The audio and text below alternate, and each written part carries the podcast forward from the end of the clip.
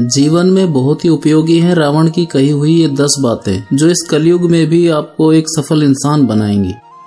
आज हम आपको बताने जा रहे हैं कि रावण ने अपने अंतिम समय में, लक्ष्मण जी को जो दस बातें बताई थी, वे जीवन के लिए बहुत ही उपयोगी हैं। तो आप हमारे इस वीडियो को अंत तक ज़रूर देखिएगा और अधिक से अधिक लोगों को शेयर भी करिएगा। रावण को लोग बुराई का प्रतीक मानते हैं और उसे घृणा करते हैं। ये सच बात है कि उसमें राक्षस प्रवृत्ति कूट कूट के भरी थी, लेकिन इसके बावजूद उसकी अच्छाइयों को नकारा नहीं जा सकता। रावण एक महापंडित था, महाज्ञानी था, रावण में कई अवगुण थे, लेकिन वो प्रखंड विद्वान था। रावण, वेद, शास्त्र, ज्योतिष, आयुर्वेद, तंत्र, मंत्र, नीति, राजनीति आदि का संपूर्ण ज्ञानी था। लेकिन अहंकार एक ऐसी चीज़ है जो कभी भी किसी को भी हो सकती है। रावण को भी अपने बल और ज्ञान पर बहुत ज़्यादा अहंकार था। इस अहंकार के चलते ही उसने सभी के लाख समझाने पर भी जब माता सीता को भगवान श्री राम को नहीं लौटाया तो परिणाम स्वरूप भगवान श्री राम और रावण के बीच भयंकर युद्ध हुआ, जिसमें भगवान श्री राम के हाथों रावण का वध हुआ। लेकिन प्राण त्यागने से पहले जब रावण अपनी मरणासन अवस्था में था तो भगवान श्री राम ने लक्ष्मण जी से कहा, हे hey लक्ष्मण, ये रावण बड़ा ही विद्वान है, महापंडित है, महाज्ञानी है, और इसके ज्ञान की कोई था नहीं है। अर्थात त्रिलोक में, पूरे ब्रह्मांड में रावण के जितना ज्ञानी कोई नहीं है। ये महान ज्ञानी अब इस दुनिया से विदा हो रहा है। तुम उनके पास जाओ, और उनसे जीवन की वो शिक्षा ले लो, जो और कोई तुम्हें नहीं दे सकता। तो लक्ष्मण जी रावण के चरणों में बैठ गए। लक्ष्मण को अपने चरणों में बैठा देख, रावण ने लक्ष्मण को कई ऐसी बातें बताई जो जीवन में सफलता की कुंजी हैं।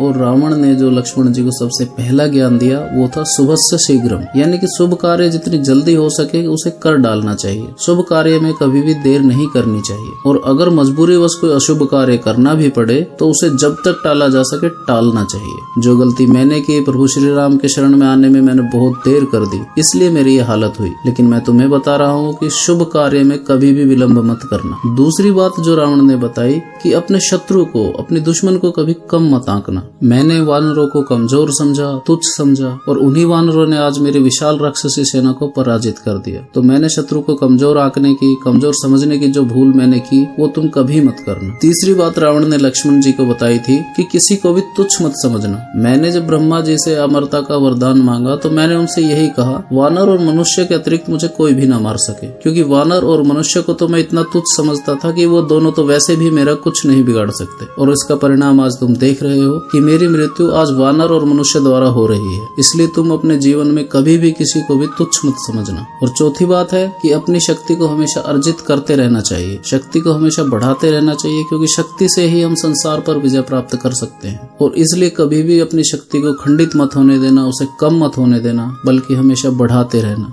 और पांचवी बात रावण ने लक्ष्मण जी को बताई कि मनुष्य को नई नई खोज और नए नए आविष्कार करते रहना चाहिए। मैंने भी कई चीज़ों का आविष्कार किया, कई खोज अपने जीवन में की, बहुत से अस्त्र, शस्त्र और यंत्र बनाए। कहा जाता है, रावण यहाँ तक सोच रहा था कि सोने में सुगंध भर दी जाए और स्वर्ग के लिए सीढ़ी बना दी जाए, लेकिन ये इच्छा मेरी पूरी नहीं हो सकी। इसलिए मनुष्य को निरंतर खोज करते रहना चाहिए। छठी बात रावण ने लक्ष्मण को बताई कि तपस्या से सब कुछ अर्जित किया जा सकता है। इसलिए तब की अगर मनुष्य के पास शक्ति होगी तो वह सब कुछ अर्जित कर पाएगा। इसलिए तपस्या यानी मेहनत करके ही मनुष्य संसार में दुर्लभ से दुर्लभ लक्ष्य को भी प्राप्त कर सकता है। सातवीं बात रावण ने बताई कि मनुष्य को एक इष्ट देवता की भक्ति करनी चाहिए। जैसे कि मैंने देवों के देव महादेव को अपना इष्ट देव माना और जीवन भर उन्हीं की भक्ति की। उन्हीं की भक्ति के प्रताप से मुझे सर्वस्व शक्ति प्राप्त हुई। इसलिए अगर आप चाहते हैं कि आप अपने अंदर किसी प्रकार की शक्ति या बल को प्राप्त करें तो एक इष्ट देवता को मानना। सभी देवता का सम्मान करो, लेकिन इष्ट देवता हमेशा एक होना चाहिए।